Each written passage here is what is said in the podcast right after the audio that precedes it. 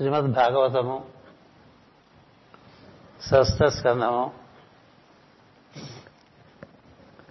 పరీక్షిత్ మహారాజుకి సుఖ మహర్షి సృష్టి క్రమంలో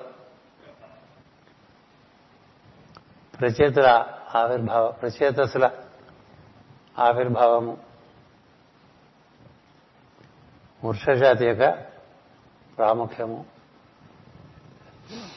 జీవులు ఎందు ఆహారం కొని శరీరమును పోషించుకునేటువంటి ఒక విజ్ఞానము. దానికి వలసినటువంటి జఠరాగ్ని ఆ జఠరాగి కారణంగా జీవులకు ఆకలి కలగటం. ఆహార స్వీకరణకు ఉన్ముఖత్వం ఏర్పడటం. ఆ ఆహారము రుచికరంగా ఏర్పడటానికి వృక్షజాతిలో అప్సరసల ప్రభావాన్ని సోముడు ప్రవేశపెట్టడం అందువలన వృక్షములకు వృక్షములు ఎందు ఆహారం నందు రుచి కలిగేటువంటి ఒక ప్రజ్ఞ సోముడు అధిపతిగా ఏర్పడటం. దానివలన జీవులకు రకరకమైన ఆహారములు కొనేటువంటి ఆసక్తి ఉద్భవించడం ఇలాంటి ఒక గంభీరమైనటువంటి గంభీరం అంటే లోతున అర్థం.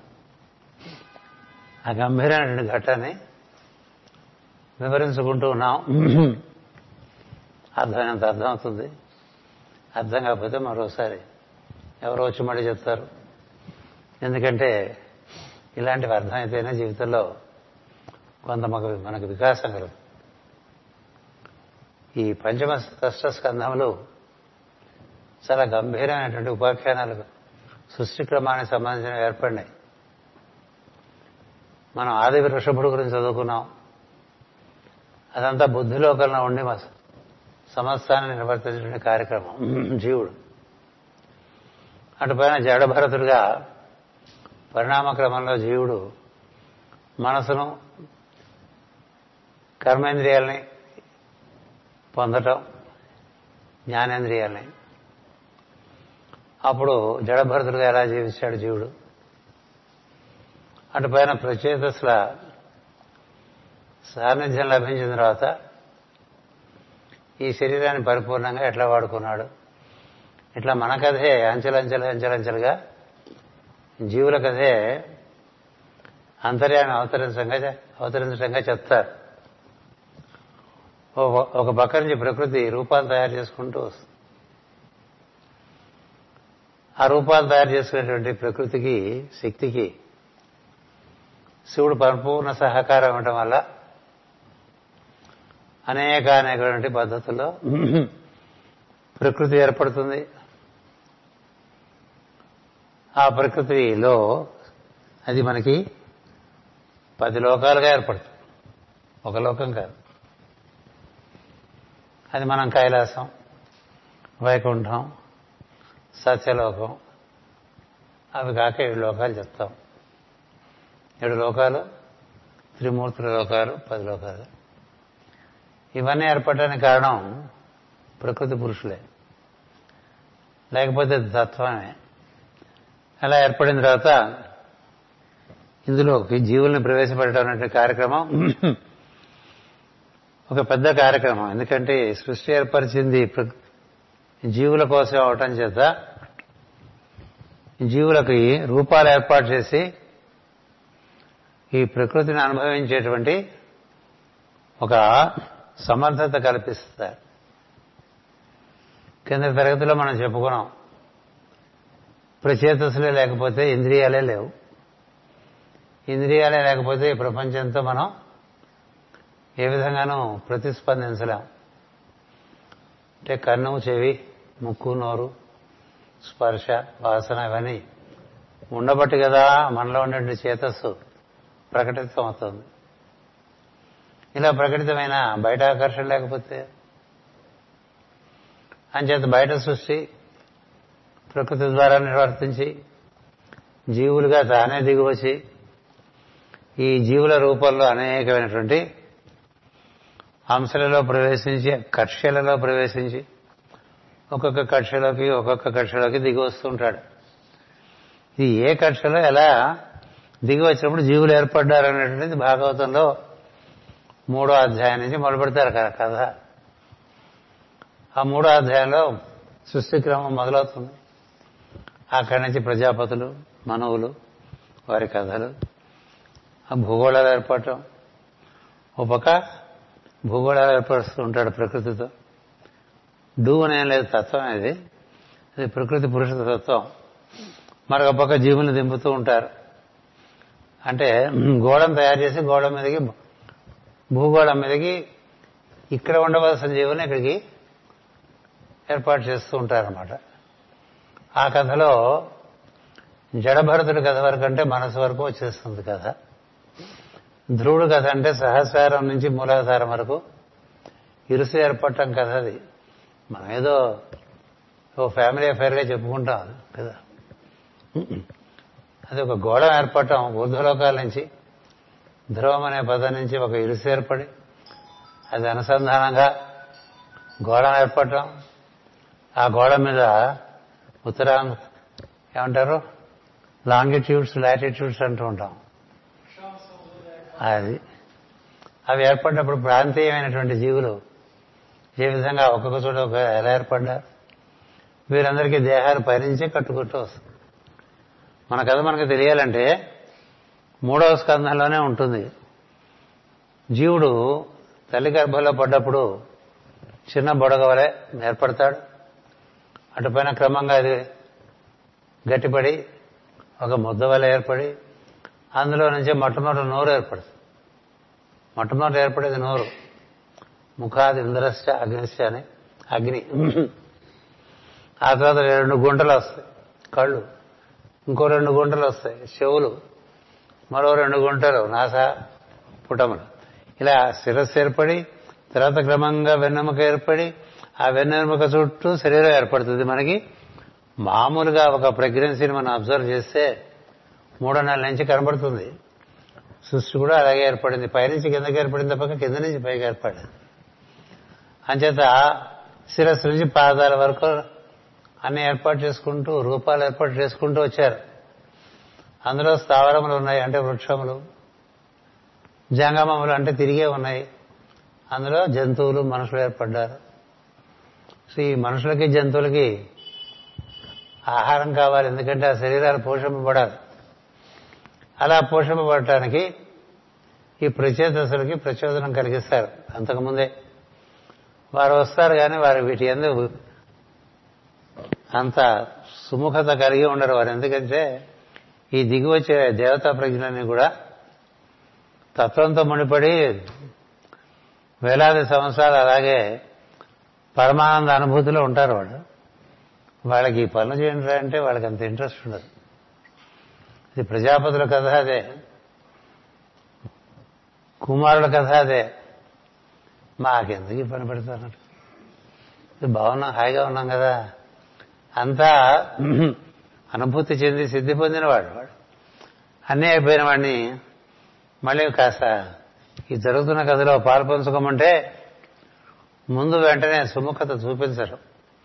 కానీ వారు సిద్ధులు అవటం చేత పరిపూర్ణమైన జ్ఞానం ఉండటం చేత భగవంతుడి ఈ కార్యక్రమం నిర్వ నిర్వర్తించడంలో ఉన్న ఉద్దేశాన్ని గమనించి ఏమిటి ప్రకృతి పురుషుల యొక్క ఉద్దేశం ఇదంతా నిర్మాణం చేయటం?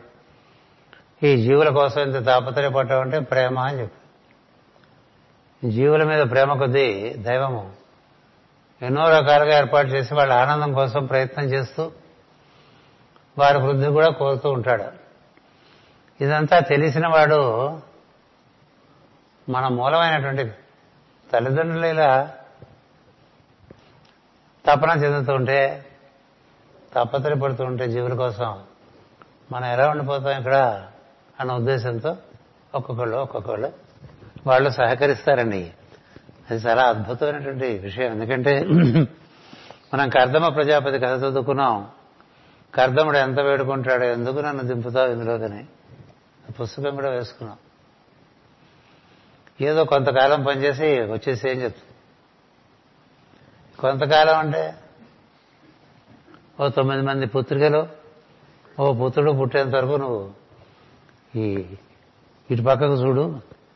మళ్ళీ ఊర్ధరేతస్పృవై నాతో కలిసి ఉంది కానీ అని చెప్తుంది తొమ్మిది మంది సంతానం వాళ్ళకి పెళ్ళిళ్ళు. దానికి ఆయన తాయాలని చెప్తాడు. ఒక వరం ఇస్తాను నీకు. నువ్వు నా కోసం కదా ఈ తపస్సు అంతా చేస్తూ ఉంటావు. పదవాడుగా నేనే నీకు పుడతానంటాడు అది చాలా అనిపిస్తుంది ఎప్పుడో పదో కుమారుడుగా పదో సంతానంగా దైవమే తనకు పుడతాడనేటువంటిది ఒక అద్భుతమైనటువంటి విభూతి అది. ఎందుకంటే దైవాన్ని అంతటా చూస్తున్నా లోపల బయట అనుభూతి చెందుతున్నా అతడే తనకి కుమారుడుగా పుట్టడం అనేటువంటిది ఒక వైభవం కదా. అది ఎట్లా ఉంటుందో మరి ఎప్పుడు చూడలేదు కదా. దైవమే తనకి కుమారుడుగా పుడతాట అనే వైభవం ఎంతమంది కలుగుతుంది? కదా? దానికి కర్దమ ప్రజాపతి కొంత మెత్తపడతాడు. మెత్తపడితే ఈ తొమ్మిది మంది పిల్లలు వీళ్ళని పెంచడం వీళ్ళని తొమ్మిది మంది ప్రజాపతులకి పెళ్ళి చేయటం అటుపైన కపిలుడు పుట్టడం ఆ కపిలుడిని ఆనందపడతాడు ఇంక మరి నేను వెళ్ళొస్తాను. అంటే అప్పటికి ఇతనికి ఎప్పుడు ఆయన చెప్పేవాడు ఆ రోజులో కమండలు జింక చర్మం ఎప్పుడు? సంకలం పెట్టి కూర్చుంటాడు. ఎప్పుడు వెళ్ళిపోతా అన్నట్టుగా. పని అయిపోతే వెళ్ళిపోదాం అని అంటాడు ఆయన. సరే కపిలుడు మొత్తానికి వచ్చిన పని అంతా చేసావు. వెళ్ళమని ఆదేశం ఇస్తే వెళ్తారు ఇట్లా ఉంటారు. ప్రజాపతులు మనవులు కుమారులు రుద్రులు. వీళ్ళ కథలు ఇవి. ఈ ప్రచేతసులు కూడా. ఈ ప్రచేతసులు ప్రజాపతుల స్థితి వీళ్ళది. ప్రజాపతులు అంటే దైవం నుంచి అలా దిగి వచ్చిన వాళ్ళండి. దైవమే రూపంలో వస్తారు. అది చతుర్ముఖ బ్రహ్మ నుండి దిగి వస్తూ ఉంటారు వాళ్ళు. అందుకని వాళ్ళు దైవం నుండి తత్వం నుండి ఒక మెట్టు దిగి వస్తారు కానీ దైవంతోనే కూడుంటారు. వాళ్ళు ఎందుకు పట్టుకొచ్చారు? ఈ జీవుల్లో ఇంద్రియ ప్రజ్ఞలుగా వాళ్ళు ఉండేట్టుగా పట్టు. అలా కాకపోతే ఈ జీవ సృష్టి క్రమం ఈ జీవుల అనుభవం పరిణామం ఇవేం జరగవు. అందుచేత ఎవరు రావాలంటే ప్రకటింపబడేటువంటి చేతస్సు కలిగిన వాళ్ళు కావాలి. అంటే ఇలా చూస్తే చుట్టుపక్కల బోళ్ళు విషయాలు గ్రహిస్తాం కదా మనం. దీనివల్ల గ్రహిస్తున్నాం అంటే మనసు ఆధారంగా ఇంద్రియాలతో గ్రహిస్తున్నాం. మనసున్న ఇంద్రియాలు ఏమనుకోండి ఐదు ఇంద్రియాలు లేకపోతే ఏం చేయలేం. బాహ్యంతో అనుబంధమే ఏర్పడదు. అందుకని వీరి అవసరం ఏర్పడి వీరు దిగొస్తున్నప్పుడే వీరికి రుద్రులు రుద్రుల చేత బోధ చేయిస్తారు. ఎందుకంటే వీడు సామాన్యమైన ప్రజ్ఞలు కాదు. చాలా సంకల్ప బలం కలగారు శివశక్తి సంపన్నులు. ఊర్ధ్వరేతస్కులు. వాళ్ళ చేత ఆ పని చేయి పని చేయని చెప్పడం కష్టం. అటు వెళ్ళిపోతూ ఉంటుంది అందుకని రుద్రుని పంపించి వీరి కర్తవ్య బోధ చేయించి ఈ జీవులకు జీవులకు సహాయపడటమే జీవులకు సేవ చేయటమే జీవుల ఎందు కారుణ్యం కలిగి వారి వృద్ధి కోసం ప్రకృతి పురుషులు చేసేటువంటి కార్యక్రమంలో తమ కూడా సహకరించి పాల్పంచుకోవటంలో ఉండేటువంటి ఔన్నత్యము రుద్రుడు బాగా బోధిస్తాడు. అలాగే గురువుగారు అని చెప్తారు దిగొస్తారు. వాళ్ళు ఇంకా జీవులు లో ప్రచేతసులుగా ఏర్పడేటువంటి ఘట్టం రాలేదు.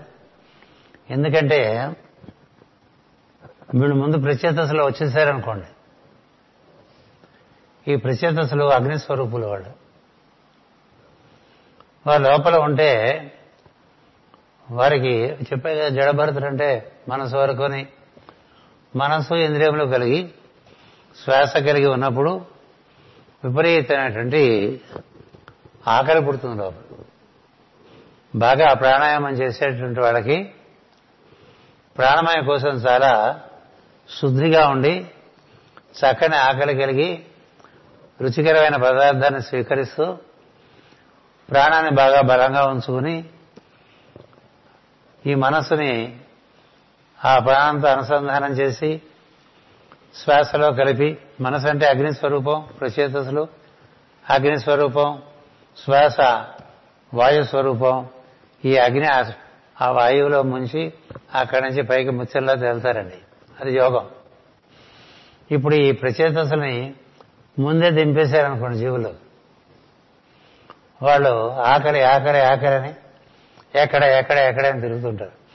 మాయాబజార్లో వాళ్ళు ఎక్కడ ఎక్కడ ఎక్కడ ఎక్కడ అంటారు. అని చోట్ల ఎక్కడ ఇక్కడ అని కనపడతారు అందుకని వృక్ష జాతి ఏర్పడే వరకు వీరు తపస్సు చేసుకుంటూ ఉంటారు. ఈ సముద్రంలో తపస్సు చేసుకోవటం అంటే మన వాంగ్మయంలో తపస్సు అంటే మొత్తం అంతా నీరే. ఆపోవా ఇదగం సర్వం విశ్వాభూతాన్యాపహ ప్రాణావా ఆపహ పశవ ఆపో అన్నమాపో అమృతమాప సమ్రాడాప విరాడాప స్వరాడాప ఛందాగంశాపో జ్యోతిగంశాపో సత్యమాప సర్వ ఆపహ భూర్భువ స్వరాప ఓం అంట అని అలా గిలగిల గిలగిల ఆ ఉద్దరణేసి ఆ పంచపత్రులు కొట్టుకుంటూ ఉంటారు కదా. విషయం తెలియకుండా. మొత్తం నీరే. ఇన్ని లోకాలను దాన్ని ఈథర్స్ అంటారు ఇంగ్లీష్లో. సూక్ష్మంగా ఉంటుంది. కంఠం దాడితే అంత సూక్ష్మమే. ఆకాశం కంఠం ఆ పైన ఇంకా సూక్ష్మము. సూక్ష్మతరము సూక్ష్మతమము అలా ఉంటాయి లోకాలు. ఒక లోకంలో వీళ్ళు ఉండిపోయారు ఉంచారు. ఈ లోపల వృక్షాలు పెరిగినాయి.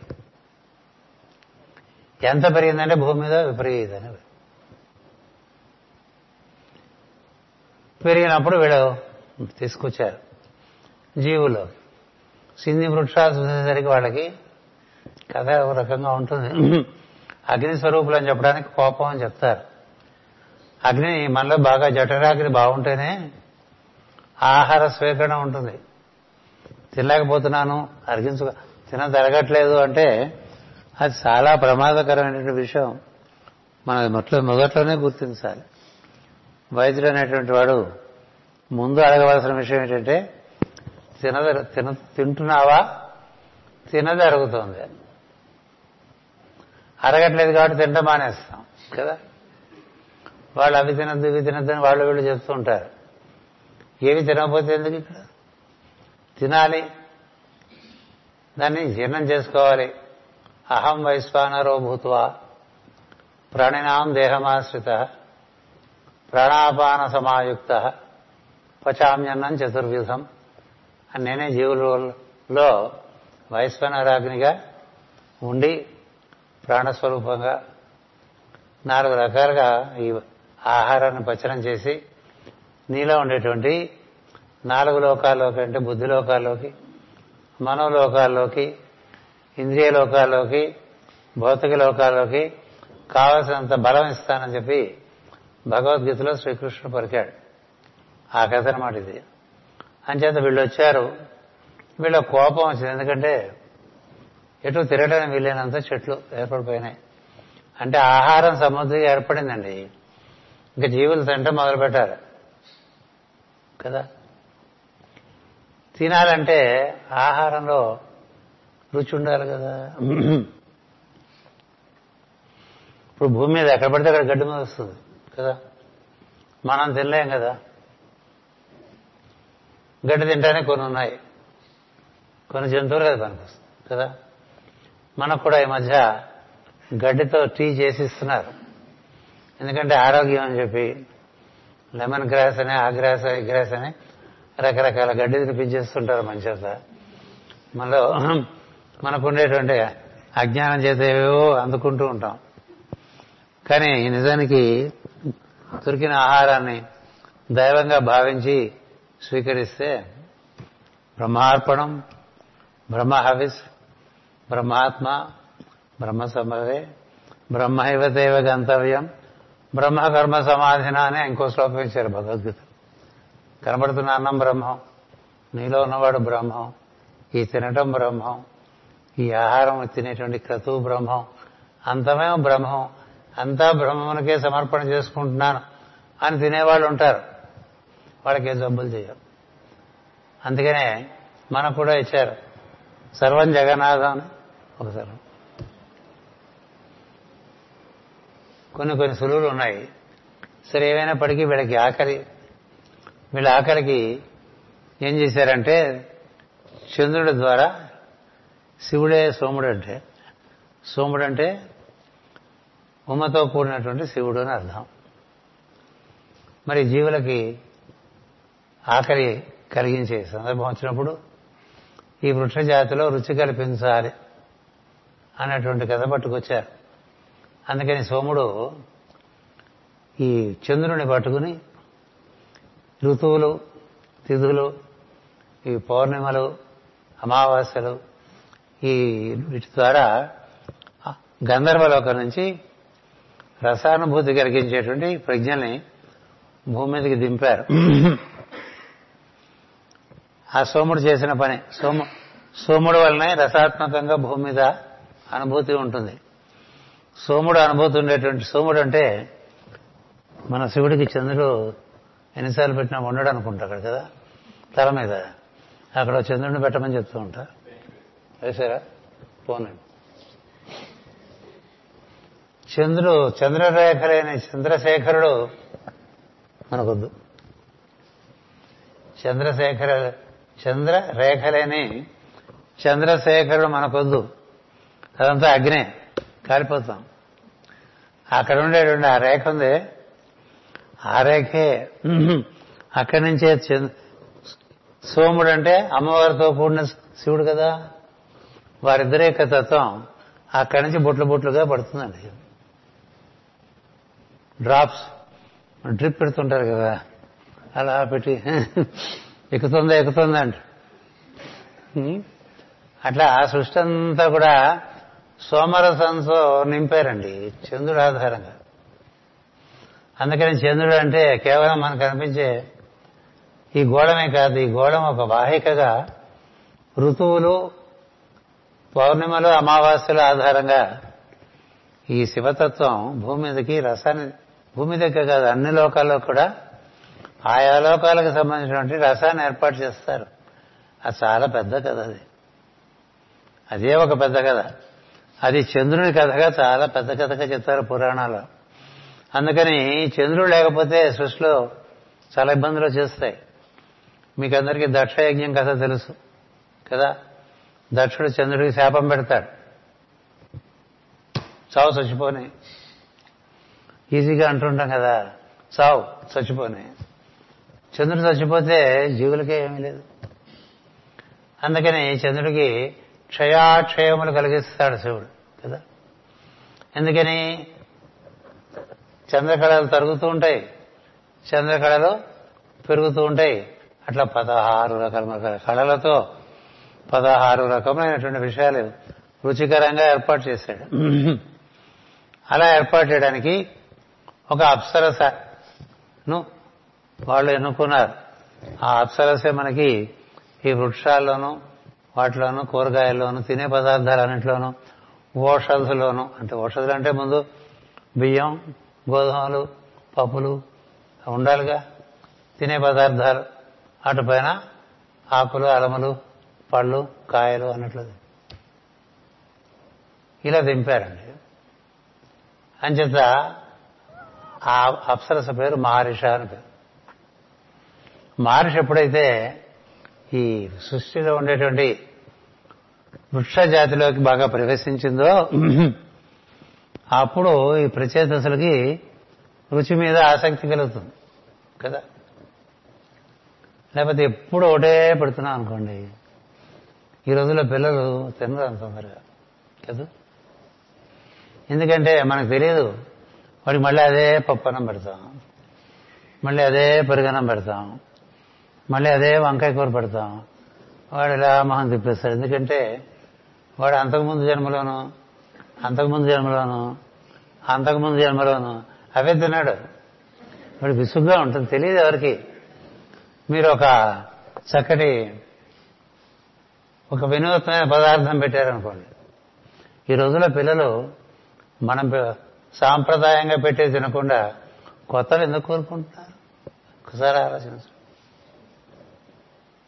ఆలోచించు ఏరా ఏం తింటావురా? నీకేం ఇష్టం రా? అని అడగరు. వాళ్ళకి ఇష్టమైంది వాళ్ళకి పెట్టాలి తప్ప నువ్వు అనుకున్నది వాళ్ళకి పెట్టడం అనేటువంటిది చాలా తక్కువ బుద్ధి అది. ఎదుటివారికి అన్నం పెడితే వాళ్ళకి ఆకలి తీరటంలో పాటు వారికి ఆనందం కూడా కలగాలి. వాళ్ళు తింటుంటే వాళ్ళకి నచ్చింది పెడితే వాడు బాగా తింటాడు కదా? మనకు నచ్చింది పెడుతూ ఉంటే ఎంతసేపు? అక్కడికి వెళ్తే ఎప్పుడు ఇడ్లీ పెడతారండి. గురువారం హోమంకి వెళ్తే కట్టె పొంగల్ తప్ప ఏం పెట్టరు ఇలా ఉందనుకోండి జీవులకి ఆకలి కదా ఆహారం కావాలి కదా అప్పుడప్పుడు కాస్త పూరి కూర కూడా పెడతా ఉండి అంటే వస్తారు కదా. వైవిధ్యం రుచిలో ఉండాలి. వైవిధ్యం రుచిలో ఉన్న చోట జీవుడు సంతోషించాడు. జీవుడు సంతోషంగా కోసం ఏమైనా చేస్తాడు. కదా? వాడేదో అడుగుతాడు చిన్నపిల్లవాడు ఆహా ముందు వద్దంటమే ముఖ్యం తల్లికి అదొద్దు ఇదొద్దు ఇది పెట్టను అది పెట్టను. నువ్వేమీ పెట్టావు ఎందుకు? నువ్వేం తల్లి? వాడికి ఇష్టమైంది ఏదో చూసి వాడికి పెట్టాలి తప్ప నువ్వేదో రొటీన్గా పెట్టి ఉంటే బాగా విసుగు కలిగించేది. అవే ఎప్పుడు పెడుతున్నావు అనుకో. ఏముంది నీకు? నీకేం అవగాహన అయింది పేరుకు తల్లివే కానీ తల్లివి కాదు. ఇది చూసి అప్పుడప్పుడు తండ్రి పోనరా ఒకసారి హోటల్ కదా పదండ్రా అంటాడు కదా. అంటే పిల్లలందరికీ అంతేస్తారు ఇంటి ఆవిడే సంతోషిస్తుంది. ఎందుకంటే ఆవిడే అదే తినాలి కదా ఇంట్లో ఉంటే. కదా? పదండ్రా దసపల్లాకి వెళ్దామంటే ఓ దాని ఇప్పుడు ఇంకా చాలా వచ్చినాయి అనుకోండి. ఒకప్పుడు దసపల్ల. కదా? ఇప్పుడు ఆధునిక యుగంలో బోర్డు వచ్చినాయి. అంచేత అదో ఇదో ఏదో రకరకాలుగా వైవిధ్యం ఉండాలి. రుచి లేని భోజనం తీసుకోవటం అంతా దురదృష్టం ఇంకోటి లేదు. గుర్తుపెట్టుకోండి. భోజనానికి రుచి ప్రధానం. రుచి నేనే అంటాడు. ఎందుకని నువ్వు తింటున్నప్పుడు నీకు బాగున్నప్పుడు నువ్వు పొందే ఆనందం ఉందే? అదే దైవం. రసో వయసాహ అన్నాడు. నేను రసస్వరూపుణ్ణి. అంచేత అందరినీ అన్ని రకాలుగా ఆనందంగా ఉంచడం కోసం పది ఇంద్రియ పది ఇంద్రియాలు ఇచ్చాడండి. అయితే ఏం చేసుకుంటారు? కాళ్ళు చేతులు? కథలకు అవి ఇవి తిరగాలంటే ఉండాలిగా కాళ్ళు ఉండాలి పొందాలంటే చేతులు ఉండాలి వాటిని అనుభవించాలంటే ఇంద్రియాలు ఉండాలి కర్మేంద్రియాలు జ్ఞానేంద్రియాలు వాటి యొక్క ప్రాముఖ్యత తెలియదు. అవి రసానుభూతి కోసం ఏర్పరిచారు. ఏర్పరిచినప్పుడు ఈ మారిషానికి అన్నిని ఎప్పుడైతే వృక్ష జాతిలో సోముడు అధిపతిగా ప్రవేశపెట్టాడో అప్పుడు వీళ్ళు మనం చిన్నపిల్లల్ని తీసుకుని ఏదో పిజ్జా హట్కి వెళ్ళామనుకోండి వాళ్ళు ఎంత సంతోషంగా తింటూ ఉంటే నువ్వు చూసి ఆనందిస్తావు కదా? వాడికి ఏం కావాలంటే చాలా గబగబగా చెప్పేస్తారు వాళ్ళ లిస్టు. ఎందుకని? He's looking for something new. అదే బెండకాయ కూర అదే దొండకాయ కూర అదే తిరగమోత అదే మాడిపోయిన పద్ధతి అదే కూపు అదే కూతర. ఏ నేర్చుకోవాలి. నేర్చుకోవాలి. ఎలానో పర్వాలేదు తినేస్తాను అనుకునేవాడు దౌర్భాగ్యం అంటే దురదృష్టం. భాగ్యం లేనివాడు గుర్తుపెట్టుకోండి. దుర్భాగ్యవశం చేత ఎలా ఉన్నా తినేయటం అనేటువంటిది అంటే ఆ జీవుడికి అనుభూతి పొందేటువంటి భాగ్యం లేదు. అది మనం చక్కగా చూస్తే జాతకంలో శుక్రుడు చంద్రుడు వీళ్ళ బుధుడు వీళ్ళందరూ ఎలా ఉన్నారో చూస్తే తెలుస్తుంది. మాస్టర్ గారు భోజనం పెట్టేప్పుడు ఆయన ఎంత సంతోషించేవారో రుచిగా ఉంటే రుచిగా లేదనుకోండి ఏదో మాట్లాడకుండా ఏమన్నా తర్వాత ఈసారి నువ్వు చేసేప్పుడు నాకు చెప్పు నేను వస్తాను. ఇప్పుడు కందిపసరు చేశాను రమ్మన్నారు అనుకోండి మామూలుగా తెలుగువాడు బ్రాహ్మడు శాకాహారుడు అయితే కింద పడిపోతాడు. కందిపసరు కానీ లేకపోతే గోంగూర పచ్చడి ఏవో ఉంటాయి కదా. సరే గోంగూర పచ్చడి మాస్టర్ గారు బడ గోంగూర అంటే గుంటూరు ఆయన. అలాగే మీ ఇంటికే వస్తాన్నాడు అనుకో. వచ్చిన తిన్న తర్వాత అదేదోగా ఉందనుకోండి. చూస్తారు మాట. గోంగూర పచ్చడి ఇప్పుడు చేసుకుంటారంటే మీ ఇంట్లో అని అడుగుతారు చెప్తారు కదా ఈసారి చేశారు చెప్ప చేసే ముందు చెప్పు నేను నీకు ఒక ఓ రహస్యం చెప్తానంట ఎందుకని? ఈ will encourage the lady at the home నేను ఒక రహస్యం చెప్తాను. అప్పుడు నువ్వు చేసే గోంగూర పచ్చడి లొట్టలు వేసుకుంటూ తింటారు అని చెప్పగానే అలాగే మేస్తారంట అందుకని అట్లా రుచి పెంచి అప్పుడు ఇంట్లో ఉన్నవాళ్ళు సుఖపడతారు. ఈయన ఆ ఇంట్లో ఏమన్నా తిన తిన్నా సుఖపడతారు కదా? లేకపోతే మా ఇంటికి భోజనం రెండు మేస్తారంటే అలా చూసి ఇంకో చోట గడిపోతారు మనమైనా అంతే కదా? ఆయన చెప్పారు ఎప్పుడు భోజనం చేసేప్పుడు. రుచి లేని భోజనం. మనకేం కర్మ పట్టింది భగవంతుడు రుచి రసస్వరూపుడు ఇంద్రియాలు ఇచ్చాడు. చక్కగా వండుకొని రుచిగా భోజనం చేస్తే ఆనందం కూడా ఉంటుందిగా. అంచేత ఆహారం పోషకమే కాకుండా రుచిగా కూడా ఉండాలి. మరి అంత చక్కగా ఇలాంటి సృష్టిక్రమంలో దైవమే చింతించాట అంటే జీవుల గురించి ఎంత తాపత్రయపడతాడండి దేవుడు ఇంకొకటి గురించి నీకు అటువంటి తపన ఉందా? అలాంటి తపన కలుగుతుంది.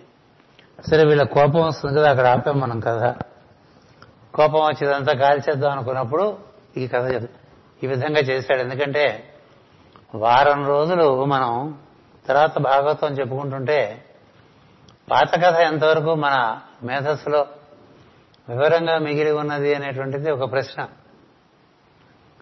అందుచేత కొంత పాత కథ చెప్పుకోవటం వల్ల ఒక అరగంట వెళ్ళిపోతుంది. వెళ్ళిపోతే వెళ్ళిపోతుంది.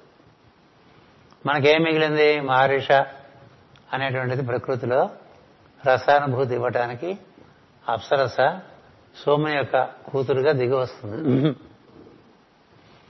అలా దిగిరావటం చేత ఈ ప్రత్యేకతలకి రుచి అంద ఆసక్తి కలిగి ఆహారం తీసుకోవటం పుష్టి కలగటం ఇలాంటివన్నీ వీళ్ళ కోపం తగ్గి పని చేసుకు తింటూ ఉంటే కోపం తగ్గిన తర్వాత కదా ఏమన్నా మాట వింటారు? అప్పుడు సోముడు చెప్పాడు ఒరేయ్ ప్రచేతసులారా మీ అసలు సంగతి మీరు ప్రజాపతుల యొక్క స్థాయిలోని వారు ఎందుకట్లా అనవసరంగా కోపడిపోయారు? అని ఓ ప్రచేతసులారా మేము ప్రజా సర్గ సర్గము కొరకు కదా సృష్టికర్త సృష్టించను. కనుక మీరు ఈ వృక్షములను దహించడం న్యాయము కాదు. ఇదంతా చదివేశాను ఇది వరకు వివరించాను. మళ్ళీ బ్రాకెట్లో ఉండే చదవకుండా ఊరికి ముందుకెళ్తున్నా. నిరంతరము మహత్తత్ మహత్తత్ మహత్యము కలిగి సత్వగుణము కలిగి సత్పరుషులని పేరుపడిన వారు కదా మీరు. మీ తాతలు తండ్రులు మొదలగు పెద్దలు ఎన్నడను పొందనటి పొందనట్టి దుష్కృతమును క్రూర భావమును మానుడు. ఇది మీ సహజ లక్షణం కాదు. ఇప్పుడు కోపంలో ఉన్నవాడు ఆ క్షణంలో ఏదో రకంగా ఉంటాడు. కాస్త వాడు కోపం పోయిందనుకోండి పోయిన తర్వాత వాడితో మాట్లాడితే వింటాడు కదా. అందుకే నేను చెప్తున్నాడు నిరంతరము మహత్యము కలిగి మహత్తత్వము మహత్వము.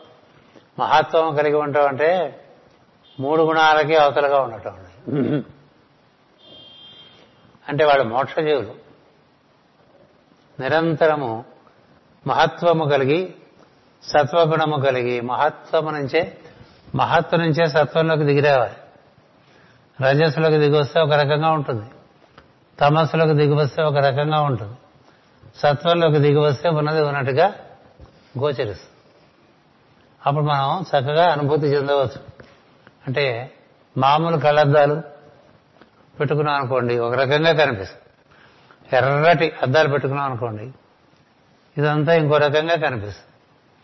బాగా ముదురు ఆకుపచ్చ అద్దాలు పెట్టుకున్నాం అనుకోండి ఇంకొక రకంగా కనిపిస్తుంది. అంతే రజస్తమస్సులు ఎరుపు ఆకుపచ్చ లాంటివి సత్వము నిర్మలమైనటువంటి పారదర్శకమైనటువంటి గుణం.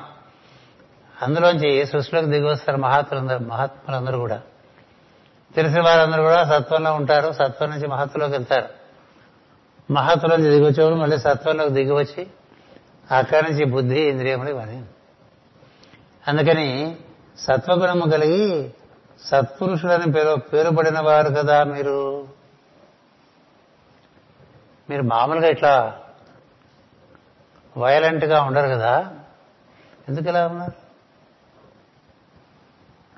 మీ తాతలు తండ్రులు మొదలగు పెద్దలు ఎన్నడను పొందనట్టి దుష్కృతమును క్రూర భావమును మానుడు. మీ నాన్నగారు ఇలా ఉండేవారు? మీ తాతగారు ఇలా ఉండేవారు? మీరు ఎక్కడి వాళ్ళు? మీరు ఎక్కడి వాళ్ళు?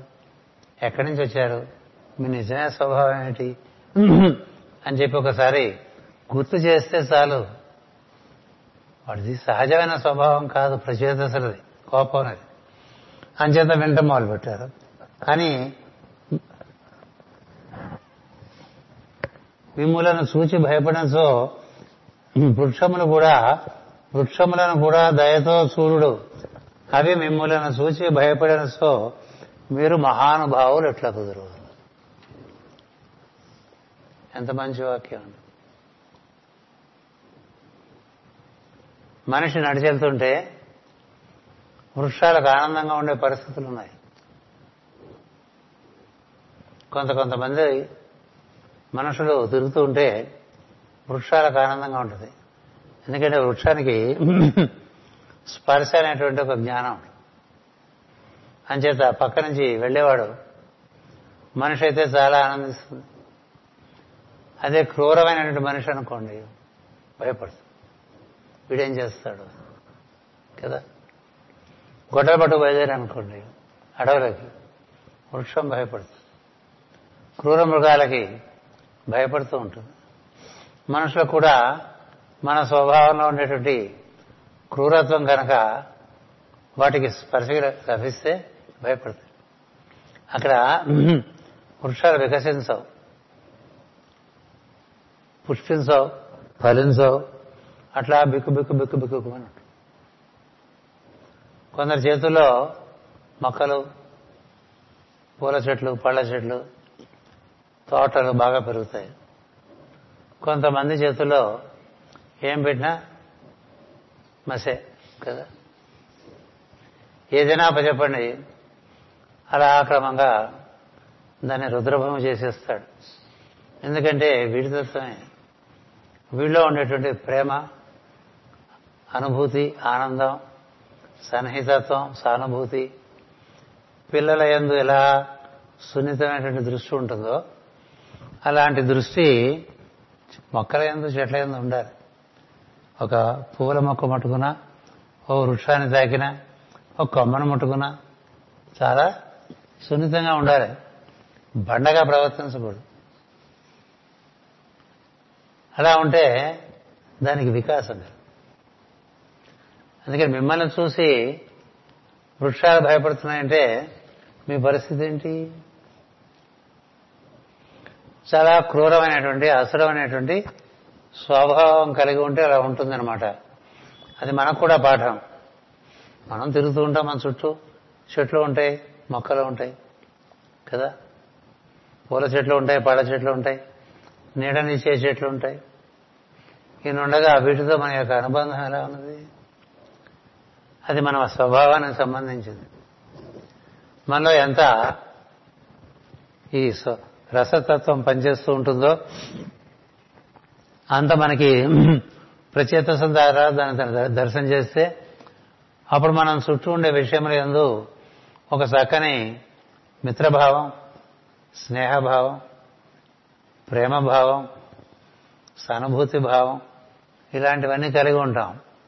అప్పుడు అవి మనతో కూడా బాగా ప్రతిస్పందిస్తుంటాయి. ఎందుకంటే అంత అంతర్యామి తత్వమే ఉన్నది. ఉన్నది అంతర్యామి తత్వమే. చూడలేక రకరకాలుగా చూస్తున్నాం మనం. భాగవతంలో ఇవన్నీ చెప్పి ఇదంతా అంతర్యామే అని చెప్తాడు. అంతర్యామే ఇట్లా వచ్చాడు అంతర్యామే కదా. ప్రకృతి పురుషుల యొక్క తత్వం అంటే అంతర్యామి. వాడి నుంచి దిగి వచ్చినటువంటి సోమతత్వం అంటే వాళ్ళదే కదా. అది ఈ వృక్షంలో ప్రవేశిస్తే మారిషగా అక్కడ మనకి ఆ రుచిగా ఏర్పడి ఉన్నాడు. అంతర్యామేగా. జీవుడెవడు? దేవుడేగా. జీవాత్మ పరమాత్మాచ చ అంటూ ఉంటాం కదా. ముక్తానాం పరమాగతి. చదివేస్తుంటాం గబగబ పరమాత్మే జీవాత్మ. స్థితిభేదం. అంచేత ఈ దిగి వచ్చిన వాడు. వాడే ఆ దిగి వచ్చిన మహర్షి అదే. వీళ్ళకి వీళ్ళకి మధ్య ఈ ఘట్టంలో ఈ ఆకలి కోసం ఈ ప్రయత్నం చేస్తుంటే ఎవరి కోసం ఏర్పరిచారో ఇది వాళ్ళు దాన్ని అనుభవించకుండా నాశనం చేస్తుంటారు. అన్నాన్ని కాల్చేసేవాళ్ళు బియ్య బస్తాలు సముద్రంలో పారేసి ఏదో సాధించామనుకునేవాళ్ళు ఇట్లా ఉంటూ ఉంటారు మూర్ఖులు కదా? అంచేత ఇంద్రియములు గల జీవులకు వృక్షముల గల ధర్మము గూర్చి చేయబడిన హెచ్చరిక ఇది అన్నారు మాస్టర్ గారు ఏమిటి హెచ్చరిక అంటే మన చూసి వృక్షములు వికసించాలి. మనం చూసి వృక్షంలో ముడుచుకుపోకూడదు. మనం చూడండి టచ్ మీద ఆట ఒక మొక్క ఉంటుంది. అది ఎవరు ముట్టుకోవడం ఇష్టం లేదు దానికి. కదా? నువ్వు ఎంత ప్రేమగా ముట్టుకున్నా ముడుచుకో. కదా? అన్నీ అలా ఉండవుగా? దానికి ఏదో సైకలాజికల్ సిక్నెస్ అది. బాగా దెబ్బతింది. దానికి ఎవరు ఓ ఋషి దర్శించాడంటే చరిత్ర రాస్తాడు. వాటి పూర్వజన్మలు ఎక్కడి నుంచి వచ్చింది ఏంటి అని అంచేత మనకి ఇది హెచ్చరికగా తీసుకోవాలని చెప్తున్నారు మాస్టర్ గారు. ఆహారం కొరకు ప్రాణ అవసరము అవసరముల కొరకు కాకుండా వినోదం అనగా వృక్షములను చంపరాదు. ఆహారానికి వృక్షాలు వినియోగించుకోవచ్చు. వినోదం కోసం అలా వెళ్తూ ఆ కొమ్మ విరిచేసి ఈ కొమ్మ విరిచేసి వెళ్తూ చేస్తుంటారు కదా. ఆహారం కోసం వృక్షములు అనేటువంటిది ధర్మం. ఇతర విషయాలకి వృక్షాన్ని నరకవద్దు. ఎందుకంటే నీ ఆహారం కోసం ఏర్పడినవి కాబట్టి. దయాగుణముతో జీవించవలను. జంతువులు అక్కడ లేనిదే వృక్షములను చంపవు. జంతువులు అక్కర్లేనిదే వృక్షాలను చంపవు కదా. నరునకు వినోదమునకై జంతువులను వేటాడట అను జబ్బు ఉన్నది. అట్లే అక్కర్లేని మొక్కలను పీకుచుంటుట కూడా ఉన్నది. ఇది పీకి అది పీకి ఏదో చేస్తుంటాం ఎందుకు ఊరికే పీకడం నువ్వు పెంచలేదు అదే పెరిగింది. కదా? అడవుల ఎక్కువ ఎక్కువ పెరిగినాయా? భూమి మీద మనం పెంచిన పొలాలు ఎక్కువ ఉన్నాయండి. అడవులే ఎక్కువ ఉంటాయి. కదా? ఎందుకు కొట్టేస్తావు నీకు అవసరం లేకపోతే ఊరుకో. నీ అవసరానికి అవి ఏర్పాటు చేశారు. ఈ దృష్టి వృక్ష జాతి అందే ఉండాలంటే ఇక జంతు జాతి అంది ఎలా ఉండాలండి మనం? మానవ జాతికి ఇన్ని రకాల కి కారణం మనం జంతువులతో కానీ వృక్షాలతో కానీ ఉండవలసిన పద్ధతిలో ఉండకపోవటమే కారణం. ఆహారం కోసం జంతువుని చంపు వినోదం కోసం జంతువుని ఎందుకు చంపుతావు? ఆహారం కోసం వృక్షాన్ని వాడుకో వినోదం కోసం వృక్షాన్ని ధ్వంసం చేయొద్దని చెప్తున్నారు. అట్లే బుద్ధిమంతుడు ఇటు చేస్తామని కరుణ కలిగి ఉండవాలని హెచ్చరిక. పిల్లలకు తల్లిదండ్రులు రక్షణము రక్షణము కనులకు రెప్పలు రక్షణము భార్యకు భర్త రక్షణము ప్రజలకు పరిపాలకుడు రక్షణము. ఏదైనా యాచించువానికి గృహస్థులు రక్షణము. మతిలేని వారికి మహనీయులైన పెద్దలే రక్షణము. వారే లోకమునకు బంధువులు. ముప్పు కలిగినప్పుడు రక్షగా నిలబడలేని మూర్ఖులు చుట్టములు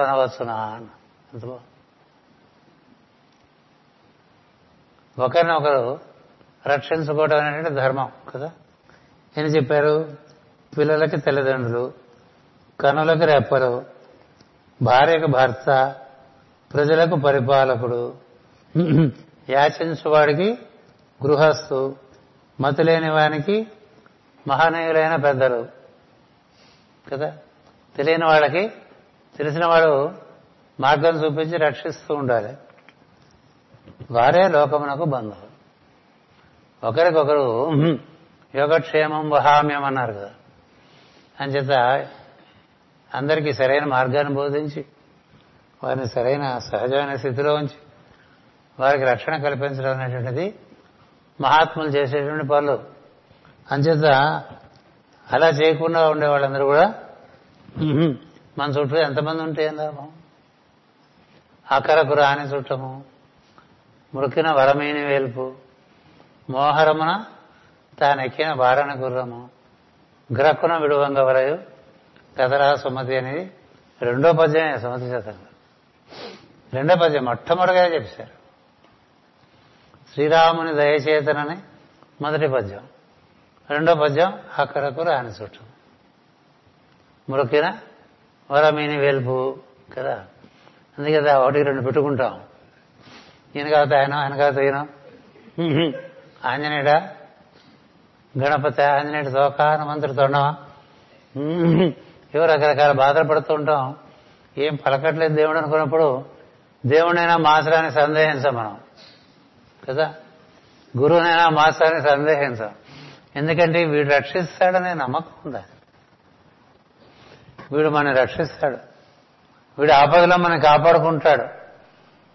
కదా? అవసరపడ్డప్పుడు పనికొస్తాడు అనే భావం లేకుండా ఉండేవాళ్ళు రక్షకులు కాలేదు కదండి. అంచేత మీరు మహాత్ములు కదా మీరెందుకు అట్లా ఉన్నారా అని అడిగారు. కొంచెం కొంచెం కొంచెం కొంచెం. సోముడు ప్రచేతసులకి హీట్ హీట్ పెంచుతున్నాడు అనమాట పెంచి వాళ్ళకి అర్థమైపోయింది మన కోసం ఇదంతా. ఇప్పుడు ప్రచేతసు లాంటి వాళ్ళకి ఇన్ని పద్యాలు చెప్పక్కదా మనకు కావాలి అందుకని మన కోసమే చెప్పారు. అందరి శరీరంలో ఉన్నవాడు అంతర్యామి స్వరూపుడైన ఈశ్వరుడు. వచ్చేసాడు. మరి భాగవత ధర్మం అనేది కదా? అందరి శరీరంలో ఉన్నవాడు ఆత్మస్వరూపుడైన ఈశ్వరుడు. దీనిని గుర్తుంచుకుని బ్రతకవలను ఈ జీవులందరూ అంతర్యామి దేహమునందు ఉన్నారని మరవరాదు. అప్పుడు మనలో పరిశుద్ధాత్ములైన మీబోటి వారు మెచ్చుకొందురు మీరు ఎచ్చడెచ్చడ అంతర్యామిని చూస్తున్నారో అచ్చట కోపము తొలగిపోవను. దహింపబడగా మిగిలిన వృక్షములను బ్రతకనీయవలను మా ప్రార్థనను అంగీకరింపవలను అని పలికాడు సోముడు.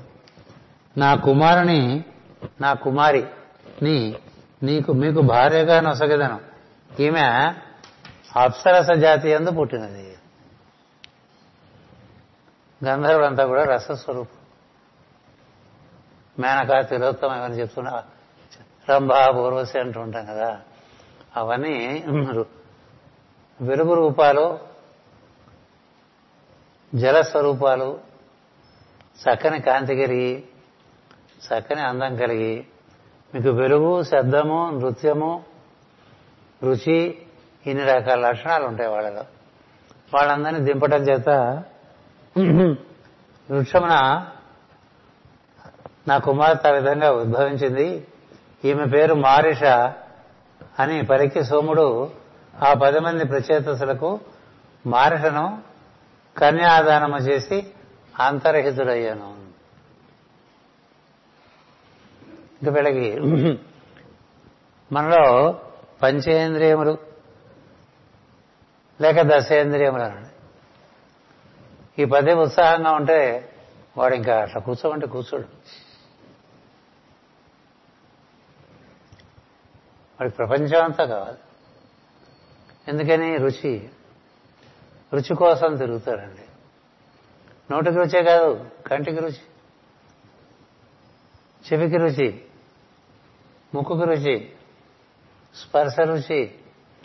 అవి ఎక్కడెక్కడ? ఐదు ఇంద్రియాలకు ఇచ్చే అనుభూతి ఎక్కడెక్కడ లభిస్తుంటే అక్కడక్కడంతా వెళ్ళిపోతూ ఉంటాడు కదా. ఎందుకు వెళ్ళిపోతున్నాడు? రుచి కోసం వెళ్తాడు. ఎవరెవరు ఎక్కడెక్కడ తిరిగినా రుచి కోసమే కదా. ఇప్పుడు పొద్దున్నీ సాయంత్రం వరకు మనం ఎక్కడెక్కడైనా ఇంద్రియాలు వాడుకొని తిరిగామనుకోండి దీనికోసం ఏదో రుచి అనుభూతి. ఇవాళ ఏదో మన వాళ్ళు కొంతమంది రామాద్రి వెళ్ళారని సింహాద్రి వెళ్ళారని విన్నా. దీనికోసం? కంటికి రుచి. తర్వాత ఆకలేస్తుంది. ఎప్పుడు తినే చోట ఏం తింటానులే? ఇంకో చోట తిందామని ఎక్కడికో తింటారు కదా. నోటికి రుచి. వచ్చి వింటారు రుచి. ఇవి బట్టి తిరుగుతూ ఉంటారు జీవులు. లేకపోతే జీవుల వ్యాపారమే లేదు. జీవ వ్యాపారం అంతా మనసు ఇంద్రియముల వెంటపడి ప్రపంచంలోకి పరిగెత్తడం వల్లే జరుగుతూ ఉంటుంది. అవి లేకపోతే ఒక ఇబ్బంది. అవి ఉంటే ఉన్నాయి కదా అని ఎక్కువ వాడటం అనేటువంటిది ఇంకో ఇబ్బంది. కదా? కొత్తగా మోటార్ సైకిల్ కొనుక్కున్న కుర్రాడు పనున్నా లేకపోయినా బుమ్మని ఒకసారి ఇంజిన్ ఆన్ చేసి దాన్ని accident boom boom boom boom అని. అది ఎందుకు వింటానికి బాగుంటుంది కదా? మోటార్ సైకిల్ ఆన్ చేసిన వాడు దాన్ని అలా తిప్పుతూ ఉంటాడు. యాక్సిలేటర్ ఆ ఇంజిన్ స్పీడ్ పెంచడానికి ఇంకా ఎక్కడ అది బొమ్ బుమ్ బుమ్ అంటే వాడికి ఎంతో ఆనందంగా ఉంటుంది. అక్కడ ముసలాయన ఆ పీల్చే గాలి పీల్చి ఆపరా బాబు అంటాడు. వాడికి అది పొగ వీడికి ఇది ఆనందం కదా? అది వేసే తిరుగుతూ ఉంటాడు అట్లా ఈ పంచేంద్రియములు జీవుల్ని జీవులు వినియోగించుకోవడానికి ఏర్పరచగా క్రమంగా జీవులు ఈ పంచేంద్రియములకి బానిసలైపోతారు. బానిసలు అవడానికి ఆ పంచేంద్రియాలు ఇచ్చారు. బానిసలు అవడానికి ఆ ప్రత్యేతసులు అందులో ఉన్నారు. నీకు అనుభూతిగా ఇచ్చారు తప్ప అతిగా వినియోగించుకొని నువ్వు వాటికి బానిసలైపోయి అక్కడి నుంచి ఈ ఇంద్రియాలు నుంచి మనం ఈ ఇంద్రియాలు మనం వాడకూడదు అవి వాడకూడదు ఇవి వాడకూడదని కొత్త సిద్ధాంతాలు పట్టుకొస్తారు. ఇంద్రియములు వాడుకొని వాడు దురదృష్టవంతుడు. భగవంతుడు ఇచ్చిన వేడి సృష్టిలో మనం చక్కగా వాడుకొని అనుభూతి చెంది తరించమన్నారు తప్ప నేను అది వాడుకోను ఇది వాడుకోను ఏది వాడుకోను అట్లా మూల కూర్చుంటారంటే వాడిని చూసి భగవంతుడు కూడా దుఃఖపడతాడు. మీరు జాతకం ఏ రాస్తారు? కదలడు మెదడు తిండు ఏమి అనుభవించడు. ఓ సినిమాకి వెళ్ళరా? వెళ్ళ ఓ హోటల్కి వెళ్ళరా? వెళ్ళ బీచ్కి వెళ్ళరా? నేను వెళ్ళను. తినరా? నేను తిన్నాను చదువుకోరా? నేను చదువుకోను. తిన్నాడు అనుకోండి. ఎట్లా ఉంటుంది తల్లిదండ్రులకి? మనకి ఉంటే అతివృష్టి లేకపోతే అనావృష్టిగా ఉంటాం. అందుకని ఇంద్రియములు ఇచ్చినప్పుడు ఇంద్రియములతో పాటు వీటిని వినియోగించుకునే విధానం కూడా ఇచ్చారు. అది కర్తవ్యాన్ని అనుసరించి దాన్ని వినియోగించుకోమని బోధ ఉంటుంది. వాడాల్సిన చోట వాడాలి. అవసరం చేయడం దాన్ని జాగ్రత్తగా పరిరక్షించుకోవాలి. అలా పరిరక్షించుకుంటే ఉంటాయి తప్ప మన ఇంద్రియాలు పరిరక్షించుకోకపోతే ఉండవు. అందుకని అవి కొన్నాళ్ళైన తర్వాత మనలోంచి నిష్క్రమిస్తూ ఉంటాయి. అదే చెప్పా కేంద్ర తరగతిలో త్వరగా కన్నులు చూపుపోయిన వారు త్వరగా చెవులు వినబడి వినికిడిపోయిన వారు త్వరగా నాలుక రుచిపోయిన వారు త్వరగా ముక్కు వాసన చూడటం పోయిన వాళ్ళు త్వరగా స్పర్శ జ్ఞానం పోయిన వాళ్ళు వాళ్ళందరికీ ఏం జరిగింది అంటే వారి ఎందు ప్రచేతస్ లేక వాడిన విధానం అవి ధర్మసమ్మతంగా లేనప్పుడు ఇలా జరుగుతాయి. దాని యొక్క ప్రతిఫలమే మరుజన్మలో పుట్టుకుడి పుట్టుకతోనే చెవుడు పుట్టుకతోనే మూగ ఇవన్నీ వస్తాయి. పుట్టుకతోనే అవకతవకలతో పుట్టాట అంటే వెనక పేజీ చూడాలి కదా? ఇది క్యారీ ఫార్వర్డ్ పుట్టుకతోనే అట్లా ఎందుకు వచ్చాడు? ఒకే దంపతికి నలుగురు పిల్లలు పుడితే ఒక్కొక్కరు ఒక్కొక్క రకంగా ఉన్నారు కదా. అదే భార్య భర్త అదే ప్రకృతి పురుషుడు. వారిలోంచి దిగి వచ్చిన వాళ్ళు వారిదైన సంస్కారాలు వాడు తెలుసుకుంటారు. అందుకని వివిధంగా ఏర్పడతారు. అంచేత ఇంద్రియములు చక్కగా నిర్వర్తింపబడాలంటే చక్కగా మన ఎందు ఏర్పడాలంటే చక్కగా నిర్వర్తించుకోవాలి. ఎందుకంటే రాతే మళ్ళీ నా పై జన్మకి అది ఇవ్వరు. నువ్వు మంచి వాహనం కొనిస్తే నువ్వు మర్నాడే దానికి యాక్సిడెంట్ చేసి పిప్పి పిప్పి చేసేసావనుకో నాన్న ఇంకో మోటార్ సైకిల్ అంటే వెంటనే ఇది పగులుతుంది కదా? ఎందుకని వాళ్ళ కోపం వస్తుంది తండ్రికి. ఇచ్చింది పాడు చేసుకుని మళ్ళీ మోటార్ సైకిల్ ఎడుతాడనే కోపం చేత? ఇంకోటి కొనరు కదా. అలాగే ప్రకృతి కూడా శిక్ష కాదు శిక్షణ ఇస్తుంది. అది కూడా మనం చెప్పాను. యముడు శిక్షించడు శిక్షణ ఇస్తాడని నువ్వు నేర్చుకుంటే బాగుపడు కదా? అంచేత ఆ విధంగా ఈ ఇంద్రియములు చేరంగానే ఈ ఇంద్రియాలని తో స్వామిత్వం కన్నా స్నేహత్వం ముఖ్యం. ఎంతసేపు స్వామిత్వం స్వామిత్వం నువ్వు ఎవరితోనూ అసలు స్వామిత్వం అన్న పదం భగవంతుడే వాడు. ఎందుకంటే తన పిల్లల మీద తనకు ఉండేది ప్రేమ తప్ప అధికారం కాదు. కదా? అధికారం చూపించేవాడు మూర్ఖుడు. ప్రేమ సహాయము సహకారము సానుభూతి. అలా ఉండాలి కదా తప్ప అధికారం చూపిస్తే కుదరదు. అందుకని సానుభూతితో అర్థం చేసుకుని మనం ఈ ఇంద్రియాలని మనకి ఎంత వాళ్ళు ఉపయోగపడుతున్నారో గమనించి తదనుగుణంగా వాడుకున్నాం అనుకోండి. అప్పుడు ఈ మారిష కన్య మనకి అన్ని రకాల విషయాల్లో కూడా ఇంద్రియముల ద్వారా పొందేటువంటి అనుభూతినిస్తుంది ఇంద్రియానుభూతి సామాన్యం కాదు. శరీరం ఇచ్చే అనుభూతి కన్నా ఇంద్రియాలు ఇచ్చే అనుభూతి వంద రెట్లు ఎక్కువ. అంతకన్నా మనసు ఇచ్చే అనుభూతి ఇంకో వంద రెట్లు ఎక్కువ. అంతకన్నా బుద్ధిలోకంలో అనుభూతి ఇంకా ఎక్కువ. మరి ఇలా అనుభూతి పొందాలంటే సరైన పద్ధతిలో వాడుకుంటే ఆ అనుభూతి మనకు దక్కుతుంది. అందుచేత ఈ ప్రచేతసులకు ఈ మారిష అనే కన్య ఈ విధంగా వివాహం చేయడంలో ఉద్దేశం జీవులకు సృష్టి ఎందు ఉండేటువంటి విషయములందు ఆసక్తి కలిగించి వాటి ఎంత వాళ్ళు వీళ్ళు ఉన్ముఖరవటం అనేటువంటి ఒక ఘటనే సృష్టిలో ప్రారంభం జరిగిందనమాట. అది ఈ కథ. ఇంకా చాలా మనం చెప్పుకుంటాం. స్వస్తి ప్రజాభ్య పరిపాలయంతాం. న్యాయేన మార్గేణ మహిమహేష. గోబ్రాహ్మణేభ్య శుభమస్తు నిత్యం. లోకా సమస్తా సుఖినో భవంతు. లోకా సమస్తా సుఖినో భవంతు. లోకా సమస్త సుఖినో భవంతు. ఓం శాంతి శాంతి శాంతి.